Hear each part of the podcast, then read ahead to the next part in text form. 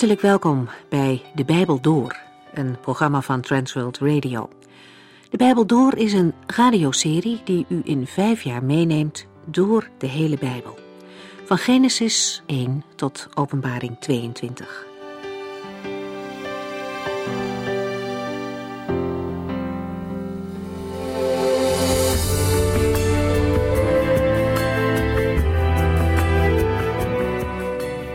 In onze vorige uitzending lazen we drie psalmen en ik kijk nog even kort met u terug om de draad daarvan weer op te pakken. Psalm 114 blikt terug op de bevrijding van Israël uit Egypte en op de intocht in het land van God. De manier waarop de dichter het beschrijft geeft de grootsheid van de Here aan. De natuur en alles op aarde is onderworpen aan de almacht van God. Hij deed grote wonderen in de natuur om zijn volk in veiligheid te brengen. Deze psalm wordt ook wel een van de meest poëtische liederen genoemd. Overigens staat er niet direct een lofprijzing in. Er wordt beschreven wat de Heere doet en dat is aanleiding om stil voor hem te worden, om hem alle eer te geven. In Psalm 115 wordt het contrast weergegeven tussen de Heere en andere goden. De echtheid van de Heere God staat tegenover de machteloosheid van afgoden. Gods verhevenheid boven de goden die mensen maken is duidelijk. En ook al leven wij in een andere tijd waarin de afgoden van de volken van toen geen rol meer spelen, toch zijn er genoeg afgoden voor in de plaats gekomen. Goden die gevormd of bedacht werden door mensen zelf. Maar ze zijn echter niets in vergelijking met de Almachtige en met de levende God. De psalm begint met een duidelijke stelling dat niet mensen, maar God alleen de eer toekomt. En het is goed om vast te houden dat de Heere oneindig ver verheven is boven mensen. Juist in deze tijd lijkt het alsof mensen willen bepalen wie God is en wat hij wel of niet kan. Maar aan zijn almacht kunnen en mogen mensen niet tornen. In Psalm 116 uit de schrijver zijn liefde voor de Heere. Hij is gered uit doodsgevaar en getuigt daarvan in dit lied. Hij vertelt dat hij de Heere lof wil geven door de beker van verlossing op te heffen. Deze tekst uit de psalm krijgt een diepere inhoud wanneer we beseffen dat de Heer Jezus dit lied heeft gezongen op de avond voordat hij stierf. Hij moest die bittere beker van lijden drinken, zodat wij nu een beker van verlossing mogen heffen. Het is mooi om deze psalm vandaag nog eens te lezen, met deze gedachte in het achterhoofd.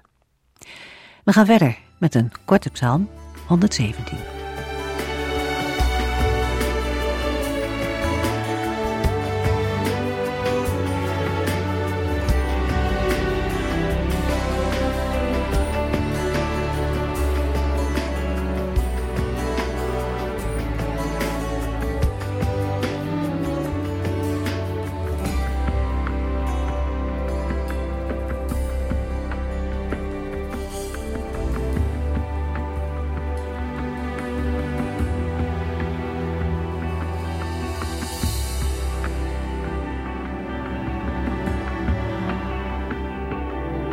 Psalm 117 is de kortste psalm in de Bijbel. Deze kortheid geeft, vanwege het gebrek aan omvang, nogal eens aanleiding tot opmerkingen. Maar de kortheid wordt ruimschoots goed gemaakt door de kracht van de boodschap. Niet alleen wordt hiermee het nationalisme van het oude Israël opzij gezet, ook worden alle volken die dachten dat zij de God van Israël kunnen negeren, aangesproken op hun plicht om hem te aanbidden. Psalm 117 is anoniem. Er werd volgens de Joodse overlevering gezongen tijdens het Pesach, als onderdeel van de Egyptische Hallel of de Egyptische lofzang, de psalmen 113 tot en met 118. Wanneer dit gebruik precies begon en hoe dat zich heeft ontwikkeld, is niet met zekerheid vast te stellen. Maar interessant is de geschiedenis in Esra 6 waar het volk voor het eerst na de ballingschap samenkomt om Pesach te vieren. Hierbij staat vermeld dat een groep niet-Joden deelneemt aan de viering. Aangezien in deze tijd waarschijnlijk voor het eerst grote groepen niet-Joden zijn aangesloten bij het Joodse volk en ook deelnamen aan het Pesach, is het mogelijk dat deze psalm in de tijd van Ezra speciaal voor deze viering werd geschreven, of als ouderlied met deze gebeurtenis werd verbonden. De Hallelpsalmen werden gezongen bij de drie grote feesten in Israël, namelijk op het Joodse paasfeest, Pesach, Pinksterfeest en het Loofhuttenfeest. Bij het Joodse paasfeest ging de beker zevenmaal rond, en tussen elke rondgang zongen de deelnemers één van deze liederen. In Matthäus 26 lezen we over het laatste paasmaal van de Heer Jezus met zijn leerlingen. In vers 30 lezen we: Na de maaltijd zongen zij een lied tot eer van God en gingen vervolgens naar de olijfberg. Dit lied moet Psalm 118 zijn geweest. De structuur van Psalm 117 bestaat in de Hebreeuwse tekst uit een dubbel parallelisme, afgesloten met een halleluja. Het eerste parallelisme bestaat uit twee regels waarbij de volken, respectievelijk de naties, worden opgeroepen om de Here te loven en te prijzen. Het tweede parallelisme geeft daarvoor twee redenen, namelijk Gods goedheid en trouw. Zijn liefde is machtig over ons en zijn trouw is tot in eeuwigheid. Psalm 117, vers 1. Prijs de Heere, alle volken, laten alle mensen hem loven. Alle volken worden opgeroepen om de Heere te prijzen. Dat is opmerkelijk, aangezien de godsdienst van Israël voor een belangrijk deel gericht was op het bevestigen van het unieke en de bijzondere positie van Israël tegenover de Heere. Alle andere volken dienden niet de ware God, maar afgoden. En dat disqualificeerde hen als aanbidders van de God van Israël. De tragedie van het oude Israël is dan ook dat zij steeds weer de goden van de omringende volken gingen aanbidden. Maar de bijzondere positie van Israël was geen doel in zichzelf, maar bedoeld om Gods instrument te zijn. Door zich zo in en door Israël aan de wereld te openbaren, was het de bedoeling dat de andere volken zouden erkennen dat de Heere, de schepper van hemel en aarde, de enige ware God is. Hij moest worden aanbeden.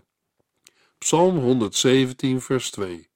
Want hij stort zijn goedheid en liefde machtig over ons uit. De Heer is trouw tot in eeuwigheid. Prijs de Heere. Heel de wereld kan Gods goedheid en liefde waarnemen en ervaren.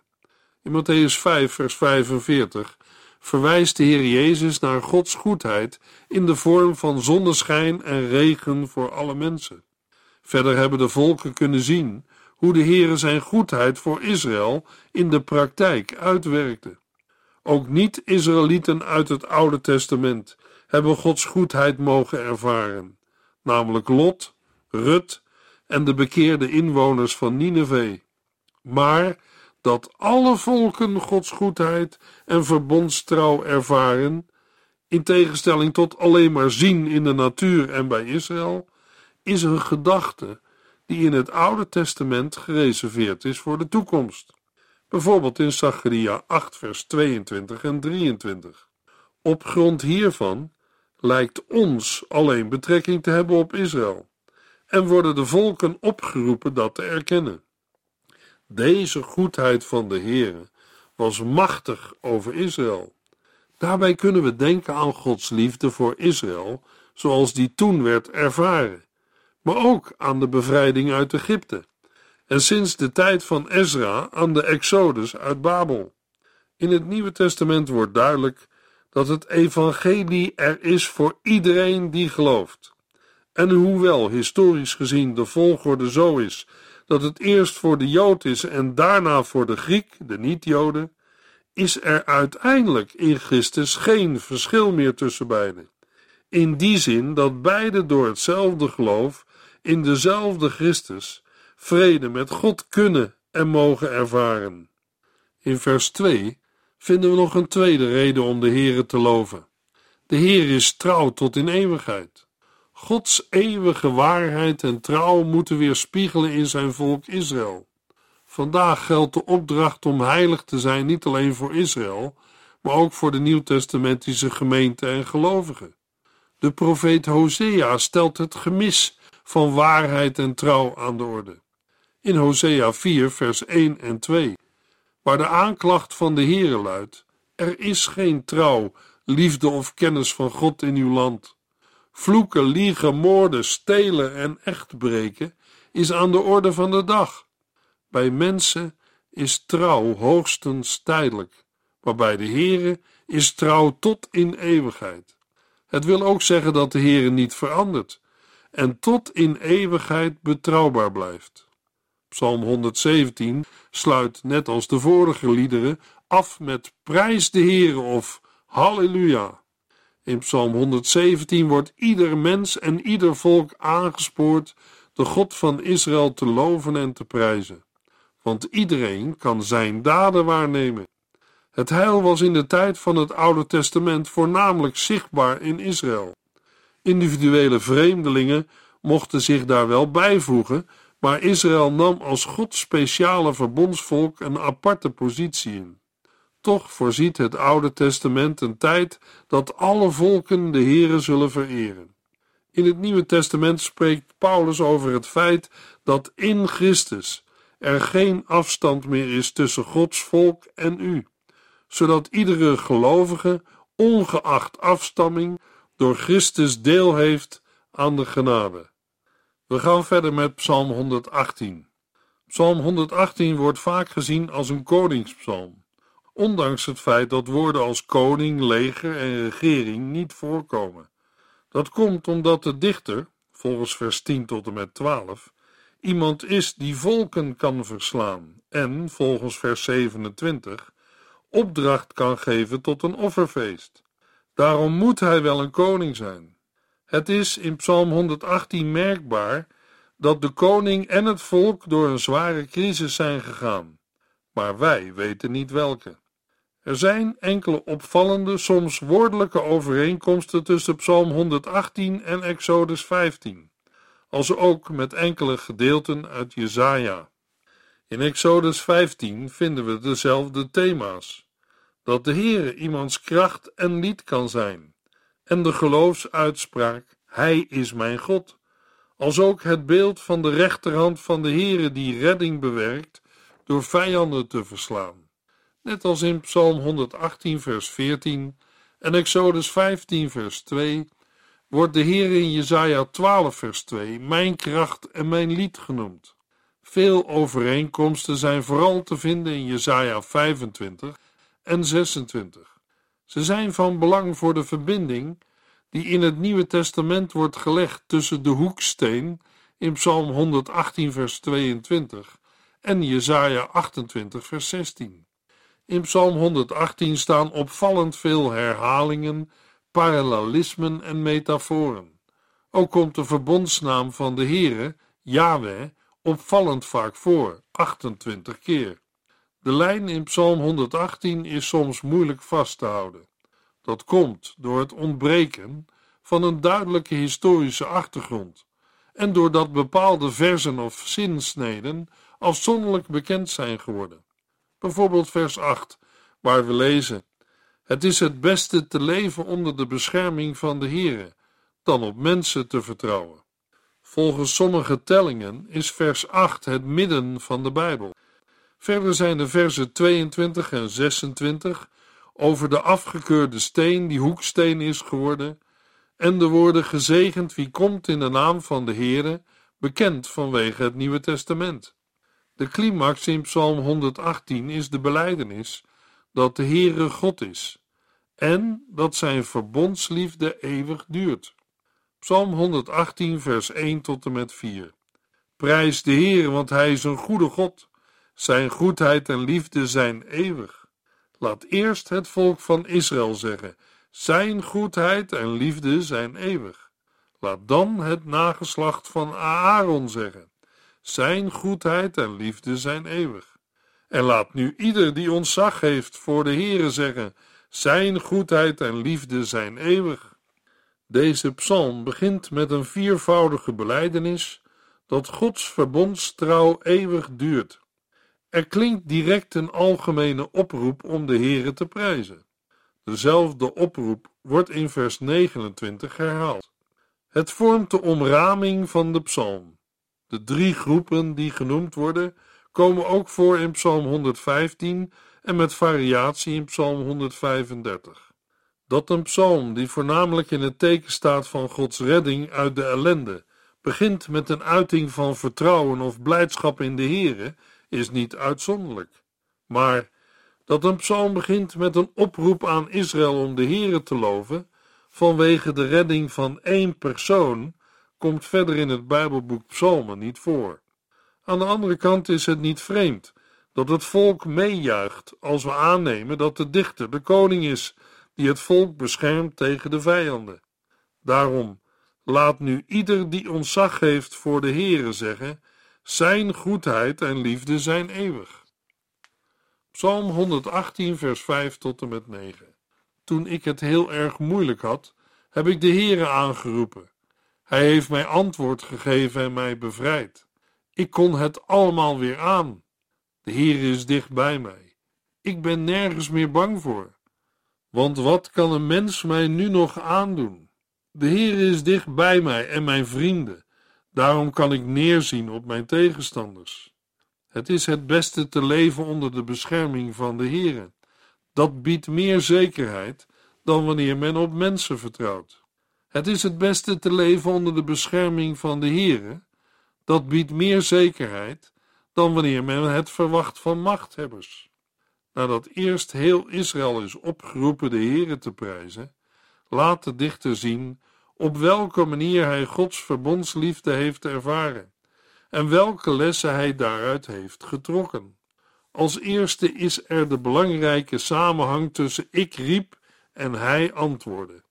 Het is een van de belangrijkste beschrijvingen van de relatie tussen de Heer en de mens. Het komt in verschillende vormen in verschillende psalmen weer terug. Hoewel Gods antwoord soms lang uitblijft en de dichter vaak naar antwoord smacht, blijft het toch een feit.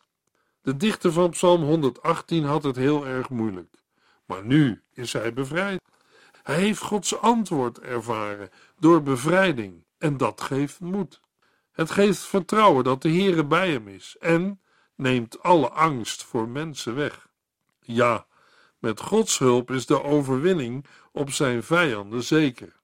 In de versen 8 en 9 volgt opnieuw een parallelisme waarbij Gods trouw gesteld wordt tegenover die van mensen. De dichter zegt niet dat mensen helemaal niet te vertrouwen zijn. Hij heeft meegemaakt dat mensen onbetrouwbaar bleken maar de Heere was anders. Het is beter om op God te vertrouwen dan het te verwachten van machthebbers. Psalm 118, vers 10 tot en met 13. Toen ik van alle kanten werd ingesloten, heb ik de vijand neergeslagen in de naam van de Heere. Toen ze mij omringden, heb ik ze in de naam van de Heere neergeslagen. Het leek wel alsof ik door een zwerm bijen werd aangevallen, maar ik heb ze uitgerookt. Ik heb hen neergeslagen in de naam van de Heere. U hebt mij flink te pakken gehad. Ik was zelfs gevallen, maar de Heere hielp mij. In de drievoudige herhaling in vers 10 tot en met 13 zit een opbouw. De tweede helft is steeds hetzelfde, maar de eerste helft wordt steeds plastischer. Nadat de vijanden de dichter in het nauw hadden gedreven, heeft hij ze in de naam van de Heere neergeslagen. De beelden die de dichter gebruikt, maken de ernst van de situatie duidelijk. De constante factor in alles is de Heer. Met zijn hulp is de vijand neergeslagen. Ook wij moeten ons vertrouwen op de Heere stellen en niet op mensen. Psalm 118, vers 14 tot en met 18. De Heer is mijn kracht en ik zing een loflied voor hem. Hij heeft mij bevrijd. Luister, Vanuit de huizen van de gelovigen klinken overwinningsliederen en lofzangen. De rechterhand van de Heer is sterk en doet grote dingen. De rechterhand van de Heer helpt mensen overeind. De rechterhand van de Heer is sterk en doet grote dingen. Ik kom niet om in de strijd, maar zal overleven en iedereen vertellen wat de Heer heeft gedaan. De Heer heeft mij pijnlijk gestraft, maar Hij heeft mij in leven gelaten. Vanaf vers 14 staat de reactie van de dichter en de gelovigen of rechtvaardigen centraal. De uitspraak: Ik zing een loflied voor hem, kan het beste worden opgevat als: De Heere heeft mij een reden gegeven om te zingen. Het zingen gebeurt vanuit de huizen van de gelovigen. De verlossing van de Heere komt voor hen. De drievoudige herhaling van de rechterhand van de Heere kan het beste worden gelezen als een samenvatting van wat de gelovigen zien van het krachtige ingrijpen van de Heere. Vervolgens komt in vers 17 het onderwerp dood ter sprake. Als de Heere een verlossing voor iemand bewerkt en ervoor zorgt dat die persoon blijft leven, gaat de dichter vol vreugde en enthousiasme God prijzen en roept hij ook anderen op hetzelfde te doen. Gods grote daden zijn een mogelijkheid om van hem te getuigen. De dichter heeft uit de doorgemaakte moeite een les geleerd. Psalm 118, vers 19 tot en met 21. Laat mij zien waar de rechtvaardigheid is. Dan zal ik daar naar binnen gaan. Ik wil de Heere prijzen. De rechtvaardigheid is waar de Heere woont. De gelovigen mogen bij hem komen. Ik prijs u, want u hebt mij gehoord en geantwoord. U hebt mij gered. In de grondtekst wordt in vers 19 gesproken over poorten waardoor gelovigen naar binnen gaan. Het binnentreden van de poorten wordt ook in de pelgrimsliederen genoemd. Daarna wordt verduidelijkt over welke poort de dichter het heeft. Daar waar de Heere woont. Dat kan een poort van de stad Jeruzalem zijn of van de tempel. De psalm bedoelt de stad van God en zijn woonplaats. In vers 20 wordt aangegeven wie bij de Heere mogen komen, de gelovigen. Daarna volgt een samenvatting van datgene wat de dichter aankondigde te gaan doen, namelijk God danken. Psalm 118, vers 22 tot en met 25. De steen die door de bouwers was afgekeurd, is juist de hoeksteen geworden. Zo heeft de Heere het gewild, en wij zien dat als een groot wonder. Deze dag heeft de Heere gemaakt. Het is goed dat wij deze dag jubelen en grote blijdschap ervaren. Heere, geef ons bevrijding. Heere, geef ons welvaart. De dichter gaat verder met het danken van de Heere en benadrukt het onverwachte van zijn redding. Dat hij Gods hulp hard nodig had, bleek al uit vers 5 en 10 tot en met 13. Blijkbaar is Gods redding op het laatste moment gekomen. De dichter zag zichzelf als een afgekeurde bouwsteen. Maar de afgekeurde steen krijgt een bijzondere bestemming en wordt een hoeksteen. Dat dit gebeurt, is duidelijk het werk van de Heer. Hij kiest vaker voor dat wat mensen afkeuren. Dat handelen van de Heere geeft verwondering bij hen die het zien. Vers 22 is vooral bekend geworden omdat de Heer Jezus het vers citeert in Matthäus 21, vers 42. Ook de apostel Petrus citeert de psalm in 1 Petrus 2, vers 6 tot en met 8. In de boeken staat het zo: Ik plaats een steen als hoeksteen in Sion, een kostbare steen die ik heb uitgekozen en wie op hem vertrouwt, wordt niet teleurgesteld. Voor u die op hem vertrouwt, is hij kostbaar. Voor mensen die niets van hem willen weten, geldt wat in de boeken staat. De steen die door de bouwers was afgekeurd, is juist tot de hoeksteen geworden. Zo is Christus niet alleen de onmisbare hoeksteen geworden, hij is ook de steen waarover men struikelt en waaraan men zich stoot. Dat laatste geldt alleen voor de mensen die niet naar hem willen luisteren, die weigeren hem te gehoorzamen. Het ligt dus voor de hand dat zij zullen struikelen. Opvallend is dat in vers 25 de psalm overgaat in een kort smeekgebed, juist nu alles goed gekomen lijkt te zijn.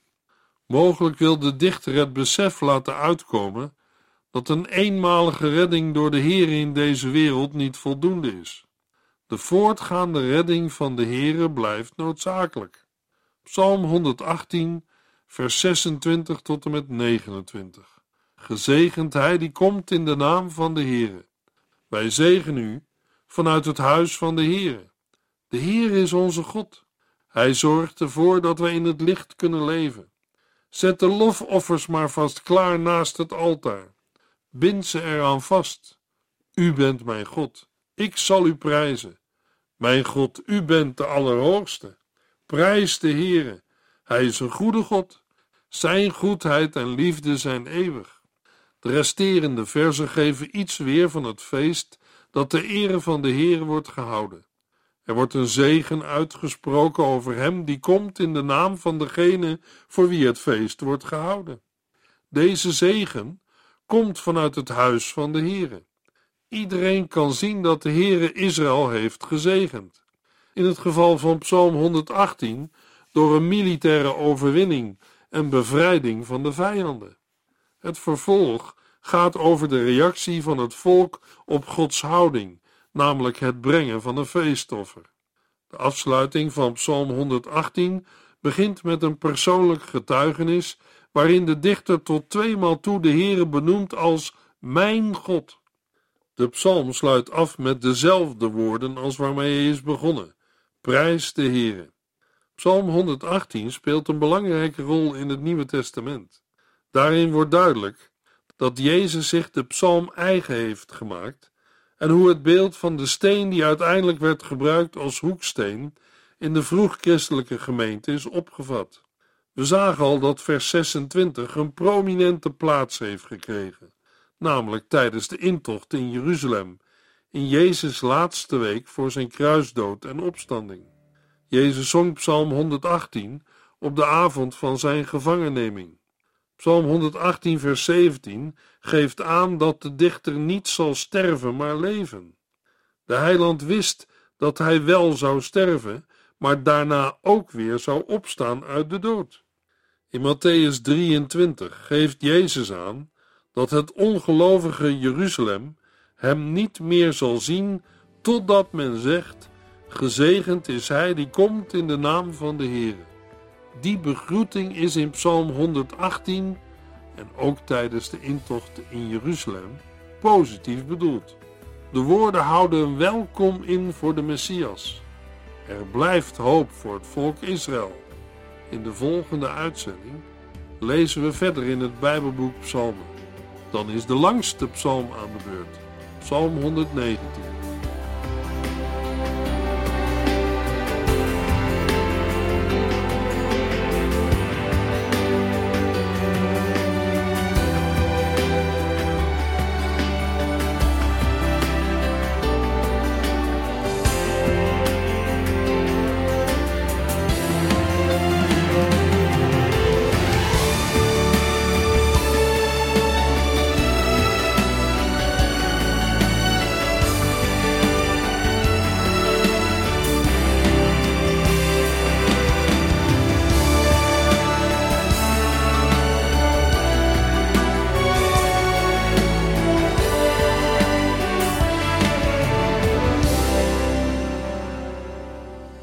Geluisterd naar De Bijbel Door. In het Nederlands vertaald en bewerkt door Transworld Radio. Een programma waarin we in vijf jaar tijd de hele Bijbel doorgaan. Als u wilt reageren op deze uitzending of u heeft vragen, dan kunt u contact met ons opnemen. Tijdens kantooruren kunt u bellen op 0342 47 8432. 0342 47 8432. 32. Ook kunt u een e-mail sturen naar de Bijbel door transworldradio.nl en natuurlijk kunt u ook via de post ons bereiken. TWR, postbus 371, postcode 3770, AJ in Barneveld.